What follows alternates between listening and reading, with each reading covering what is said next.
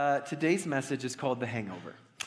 And we're going to be looking at two primary passages of Scripture today Exodus chapter 32 and Hebrews chapter 12.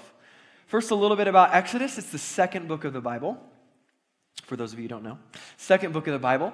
Um, most people agree that Moses was its author, or, or, at least its primary author. And the word Exodus uh, means exit or departure. Now, if I could summarize very, very simply uh, the story of Exodus. It's about God commissioning a guy named Moses to lead a group of people called the Israelites out of captivity from a nation called Egypt. And then, after they've been delivered from that captivity, God setting up a very special covenant with the Israelites, really calling them his people. And there are several important theological themes in Exodus, but a few that are that are, are worth mentioning are we have the introduction of God's name, we have a description of his attributes, we have uh, this idea of redemption or a buying back. We get the introduction of the Mosaic law, we also call the Old Covenant. And we get pretty detailed instructions on how God desires to be worshiped. In this particular passage, we find the Israelites. They're out of Egypt at this point, and they are at the foot of uh, Mount Sinai. Uh, Mount Sinai is a really important uh, place in the book of Exodus. It's where Moses goes up during this time, up on the mountain to receive the details of this covenant that will be given through him to the people. And while he's up on the mountain, the Israelites are becoming impatient. And so that's where we are in verse 1. Exodus 32. When the people saw that Moses delayed to come down from the mountain, the people gathered themselves together to Aaron and said to him, Up, Make us gods who shall go before us. As for this Moses, the man who brought us up out of the land of Egypt, we do not know what has become of him. so Aaron said to them, Take off the rings of gold that are in the ears of your wives, your sons, and your daughters, and bring them to me. So all the people took off the rings of gold that were in their ears and brought them to Aaron. And he received the gold from their hand and fashioned it with a graving tool and made a golden calf. And they said, these are your gods, O Israel, who brought you up out of the land of Egypt. Can anyone say yikes? I think that's a good summary of that passage. All right. Hebrews is the next, uh, Hebrews chapter 12 is the next passage we'll look at. Hebrews is one of the letters of the New Testament. The author of Hebrews, many believe it's Paul. There's a lot of evidence that points to it being Paul, but we're just not quite sure. So I'm going to refer to it as the author or the writer of Hebrews. Uh, the, the major theme or summary that I think we could see that Hebrews is trying to communicate is it's a letter specifically to Jewish people. It's important to remember because these Jewish people are coming out of a previous belief system, the kind of precursor or the, the pre existing belief system before Christianity, which is Judaism. But there's still a lot of pressure on them after the coming and, and, the, and the resurrection of Christ for them to revert back to Judaism. And so the writer of Hebrews is encouraging these, these Jewish believers to continue to mature in their newfound Christian faith while also warning them not to slip back into Judaism. In this passage, the writer is just coming out of this really kind of famous, cool part of Hebrews. In Hebrews chapter 11, some of us, we, we would refer to it as the Hall of Faith, where he recounts kind of a summary of the Old Testament, but really talks about these different heroes of the Old Testament. We'll call them heroes. And they're these, they're these people who they, they were faithful to God and following the Lord even after they received these promises from Him and never really saw the full fruition of those promises during their time here on earth. So, just coming out of this, this uh, summary of all these heroes of the faith, in the beginning of Hebrews chapter 12, he says, Therefore, or he or she, I'm assuming he, therefore, since we are surrounded by so great a cloud of witnesses, let us also lay aside every weight and sin which clings so closely. And let us run with endurance the race that is set before us, looking to Jesus, the founder and perfecter of our faith, who for the joy that was set before him endured the cross, despising the shame, and is seated at the right hand of the throne of God. Consider him who endured from sinners such hostility against himself, so that you may not grow weary or faint hearted. A little more positive. You guys pray with me. Father, thank you so much for this time. Thank you for your presence. Thank you for your word, sharper than any two edged sword, splitting even between soul and spirit.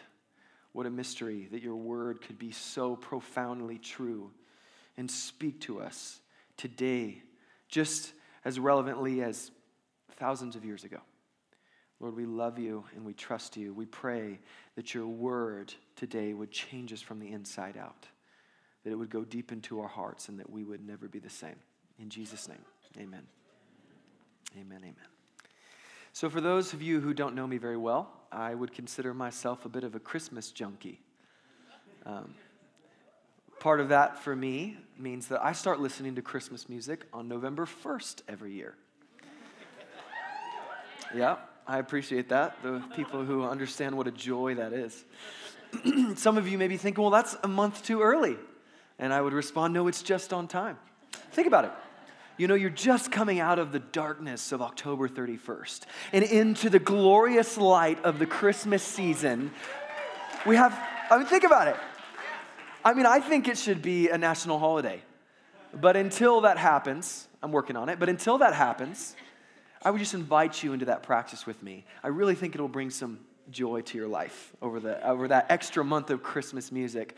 I, there's so much nostalgia tied up in Christmas for me. And I love all the little family traditions. I still go to my parents' house and set up their. Um, what's it called? Nativity scene. Um, and and I, I, love the decorations and, and the classic Christmas movies. And there's just this electricity about Christmas time. I mean, I still feel like a little kid. Um, there's just there's just something about it. And then Christmas comes, which is great. But they're like late on the night of the 25th, or at least the morning of the 26th, all of a sudden, all that buzz and electricity is gone. It's just all of a sudden, so much anticipation and excitement, and, and then it's over. And, it, and, and it's hard and, and, and, the, and the decorations, they lose their luster, and the exterior Christmas lights go from cute to, to cheesy to, hey, are you guys okay? and, and, and, and then all of a sudden, all these, these, these wonderful songs about snow and Santa, and most importantly, the birth of Jesus, become a little tired. There's a reason why you don't hear us singing Joy to the World in March. It just doesn't feel right. And then there's this little wave of excitement that comes again, right? There's this little hope we cling to. It's, oh, well, Christmas is over, but the new year is coming. And we get together with friends, and when we celebrate the new year, the, the changing of, of December 31st on one year to January 1st of the next year, and there's, and there's expectation and there's hope that things could really change. And we make our lists some of us write them down about all the goals we have and the changes that we're going to make and the new disciplines that we're going to have so we can better ourselves and become the most disciplined and, and, and, I don't know, holy version of ourselves. You know, a lot of them are health goals, both spiritual, mental, physical. And it's good. But then January begins to wear on. And that early morning trip to the gym doesn't sound as exciting and those eating habits, all of a sudden carbs come back into the, into the, the picture. And, and, and this, this passing excitement, this passing excitement, it, it, it kind of trails off and we just kind of fall back into regular life, which is the rest of the year. And this phenomenon is actually, it's actually called something. It's on Google, so I know it's true. It's called, it's called the holiday hangover. And it's not just about the Christmas holiday season, but it really can be any time where we take a vacation or there's a special time where there's all this expectation to rest and celebrate and so much joy, and then you return to regular life and whew, it's a bit of a letdown. And, um, you know, it's, it may not have quite as much of the physical pain and debilitation as literal hangover from the overconsumption of alcohol, which I'm sure no one in this room has ever experienced in their life. but nevertheless, it does, holiday hangover does have real psychological effects, and it can actually impact you emotionally and, and, and, and mentally. And um, I think that because of that, um, during this timing, it's such a special timing. We are in the only weekend of the year this year in which we are between Christmas and New Year's. So Christmas is over, and we've already had that initial but there's still that little bit of holiday optimism hanging around for New Year's, right? And so I think it's the perfect time for this message. And, and I- do think that I do have a word of, maybe a little word of caution for you today, but I hope even more that it's a word of encouragement and hope. Because the holiday season, it, it's a relevant example of this phenomenon, but it's, it's actually just a kind of a sample size of, of something that plagues humanity on a much greater scale. This idea of this built up excitement. And, you know, since the beginning of, of recorded human history, we've had this tendency to thrive in, in moments of inspiration and novelty, the newness, and then deteriorate when that moment passes into monotony and even addiction, discouragement, and rebellion against God. And this example in Exodus 32 of the golden calf has always been kind of puzzling to me. Seems almost over exaggerated. Like, Israelites, how, how could you get to that place so quickly? You've just been delivered by God after four, over 400 years of captivity from Egypt. And you get to this mountain, and Moses is taking a little longer than you would hope. And so you put your earrings together and build a metal cow and then worship it. It is not an appropriate response. I mean, if you think about it. But then I, after I take some time, you know, it's really easy to point the finger at Israel and to be like, you guys are crazy. You know, sometimes reading through the Old Testament, especially during like the desert years and everything, it's like, guys, get a grip. I mean, God is like really setting things up for you, and you keep botching it over and over again throughout the prophets, you know, Jeremiah, Isaiah, and it's like over and over again. But it's easy to point the finger at Israel, but those very same tendencies exist within us. How many times has God shown himself faithful? And then just a short time later, we're falling back into fear and anxiety and worry and doubt. How many times have we had a mountaintop experience in the tangible presence of God, and then days later we feel like He's not even there at all? How many times have, has He proven His worth and His glory over and over and over again, and then we find ourselves turning our affections and our attention to lesser things again? Yeah, the, the, the same tendencies that were in Israel, we can find in ourselves. Uh, we, for whatever reason, humanity, we have this struggle with what we'll call spiritual amnesia. It's not a, I don't think that's a real thing, but that's what it seems like the most appropriate name for me. We forget the goodness of God. We're quick to forget it. Let's look back at, at verse 1 of Exodus 32. It says, When the people saw that Moses delayed to come down from the mountain. Have you ever let delay shipwreck one of your New Year's resolutions or a goal of yours? I can't tell you how many times I've heard things or said things like, well, I, w- I was going to the gym every day and I just didn't see any change in my body composition.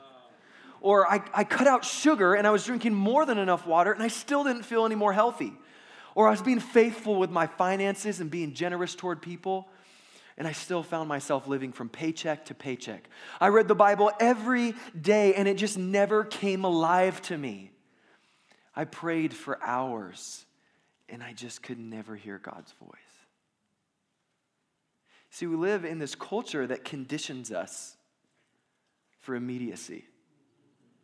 As soon as the desire comes, it should be satisfied. Some would call it the microwave generation.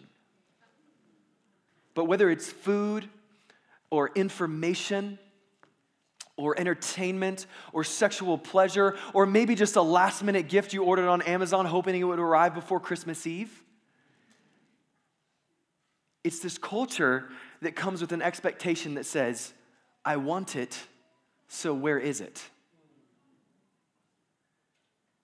And we've been taught, conditioned to believe that delay is an enemy.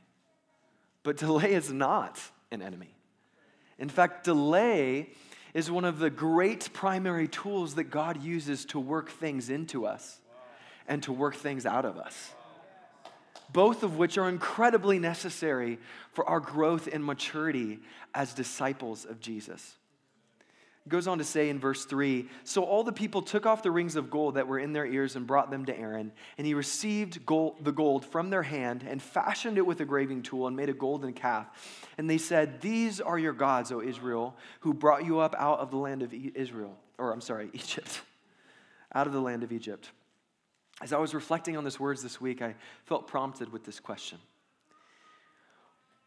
What comforts and protections are you leaning on for your well being that have changed God from your place of refuge to your backup plan? I have nothing against insurance or security systems or pensions or retirements or investments or anything like that. But it's a problem when those things become your primary source of feeling safe, feeling like you're taken care of or provided for. While the true provider becomes, well, if all these other things fail, then maybe I'll have to rely on God. There's, no, there's, no, there's nothing wrong with having things. It's just, it becomes a problem if things have you. You know, of course, it would be barbaric in 2019 in the United States if we took all of our material things and we melted them down and then we shaped them into a calf and started worshiping to it. People would think we're nuts. But what if you just, in theory, thought about all the things that have more of your time, more of your passion, more of your focus, and most importantly, more of your trust than God. And you combine them all together. You know, it doesn't really matter what shape they take, it's still a golden calf. The idea of a literal golden calf th- seems ridiculous to us, and although they had a big piece of metal, we have little pieces of metal that have very similar effects. It's easy to point the finger at Israel. But when we ourselves today, when we see a delay in our goals, in our dreams, our expectations, and it causes us to turn to the things of this world in our discouragement until we can no longer feel the pain of disappointment, we knowingly or unknowingly push God out of our hearts and try to fill the void that is left behind with a counterfeit filler that never really fits right because the void that is left behind is a God shaped void. It's a God shaped void. If you, if, if, you resonate with, with what I'm describing today, I, I, I don't want it to be this bleak outlook for you. I know that I'm delivering some, some difficult realities. What I want to tell you is that there's hope if you feel that way. There's hope. There's hope if, if all the things that you've tried to fill that void with haven't felt like they quite fit. And I think that a beautiful message of hope as it relates to these realities is found in this second passage that we read, Hebrews chapter 12. Let's look back at verse 1. Therefore, since we are surrounded by so great a cloud of witnesses, that is to say, you are not alone. You are not alone in feeling like your efforts are not becoming rewards. You're not alone in feeling like all your aspirations are not coming to fruition. You're not alone in, in not wanting to continue because you feel like it's not worth anything. There are many faithful ones who have gone before you, and for them, they went their entire lives after having received a promise from God Himself, and they went to the grave, having not had those promises yet fulfilled, and remained faithful still. Why were they recounted in Hebrews chapter 11? Because of the way they responded to that great delay. That's why their names are there. Goes on to say, Let us also lay aside every weight and sin which clings so closely. You may have a tendency, I've used that word several times so far, and that's been very intentional. I say, you may have a tendency to sink back into old patterns and old ways. You may have a tendency to return to your sin like a dog returns to its vomit, but a tendency is not your destiny.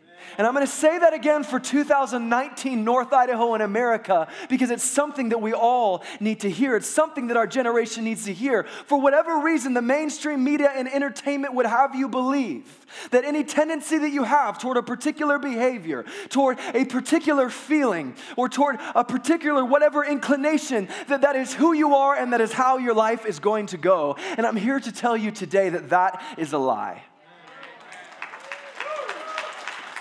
The truth is instead that you have been given the authority, just as the scripture says, you've been given the authority to lay aside every weight and every sin, however close it clings. Some tendencies can feel very close, they can even feel like an identity. But that is not what God says about you. There is a lie that has crept into the church it's like Satan's okay with us being saved as long as we stay enslaved to the sin that we were dealing with before we were saved. It's like, okay, I'll let you go do your whole faith thing, but you're going to stay. You're going to stay real close to me. And the church has allowed the lie to such an extent that we have given our sin permission to stay. And I say it like that for a specific reason. Because as a believer in Jesus, as one who is marked, and sealed by the Holy Spirit, the only way that a sin can stay with you is if you give it permission. There is no other way. It is time for us to stop lying to ourselves and saying, oh, this, this sin is just clinging too closely. Well, Paul, well the, the writer of Hebrews says that you can lay it aside. And God says that your inheritance is His image. And God says that your inheritance is His voice. And just in the same way that He spoke creation into existence, you can speak to sin and weight and say, Be thou removed and be cast into the sea. And it has to go. That is the truth.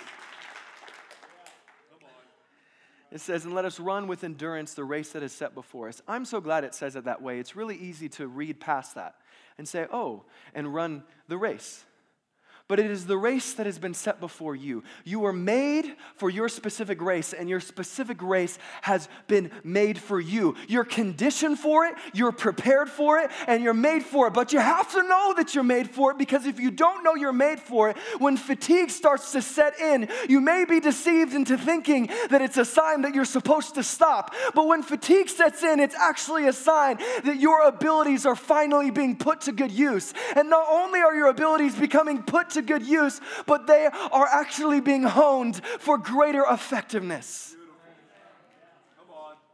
Fatigue is your friend, it means something is actually happening. Every runner is excited at the starting line. They're bouncing around, doing their whole, you know, their whole ritual. I don't know what that looks like. I have I haven't gone back and looked. but the champion is one who knows how to dig deeper than emotion when he feels like he has nothing left in the tank.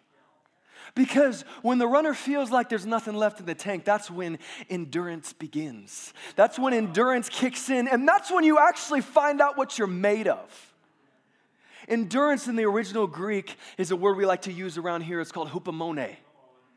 And literally, it's, it's a combined word, a compound word that is to remain under. That is to remain under the struggles of life and to persevere, to remain under the labors that are before us and to stay steadfast. I'm telling you, you are not cheap fabric. You're not that cheap stuff that, well, I don't want to say a particular store that certain stores sell that's made in another country and it just tears. I've had so many pairs of pants rip, I can't even tell you.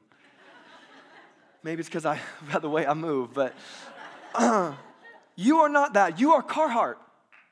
You are made for bad weather. You are made for working. You are made to face something and then to persevere. You are made of some good stuff. You are made of what the Hebrew calls chutzpah. You got some guts in you and you are made to remain under, and you uh, were made to endure. Looking to Jesus, the founder and perfecter of our faith. You see, we fix our eyes on Jesus, not just as like the light at the end of the tunnel. Sometimes I think that that's what people think the Christian faith is, is you, you say yes to Jesus and then you just make it through to heaven.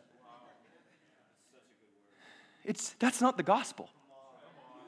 The gospel is your kingdom come, your will be done on earth as it is in heaven. So he's not, hey, he's not just at the end and he's not just at the beginning, but he's with you in the race, he's with you in the journey. He, the Bible says that he is our perfecter. That word is not used very often, but it is the same Greek root as the phrase tetelestai, which is the phrase that he uttered as he was hanging on the cross. It is finished. Jesus is the it is finisher of your faith. He is with you in the midst of your mess, reminding you of the stuff that you are made of and teaching you how to dig deeper than your emotions and to keep running. For the joy that was set before him, who for the joy that was set before him endured the cross. Under the most excruciating terrible torture imaginable. What did Jesus see? Jesus saw the joy. What does that even mean, though? What is the joy? The joy is you. He saw you in perfect eternal relationship with Him and with His dad and with the Holy Spirit and with each other as believers. And for him, that was worth every stripe, every nail, every wound. I would just ask you can you see the joy? Can you see the joy that is set before you? Paul in 1 Corinthians describes the joy set before us like this What no eye has seen, nor ear heard, nor the heart of man imagined, what God has prepared for those who love him. That's some great joy. And I would just encourage you with this if you can see the joy, you will endure the pain. If you can see the joy, you will endure the pain. That is what you are made of.